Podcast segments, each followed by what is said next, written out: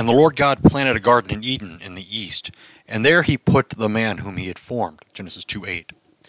After Adam had been formed from the ground, God planted the Garden of Eden, a perfect paradise designed for Adam to live and thrive.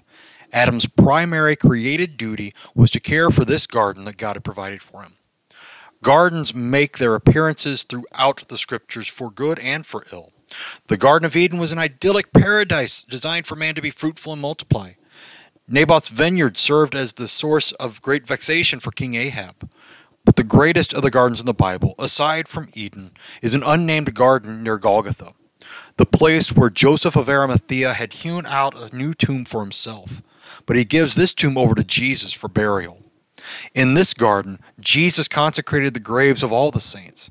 We hear this in the graveside service as the Christian's grave is blessed.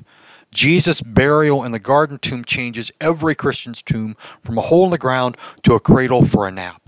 Jesus' burial turns what is the worst part of life into a transition from this life to the next, where we will awake in the new Garden of Eden. Amen.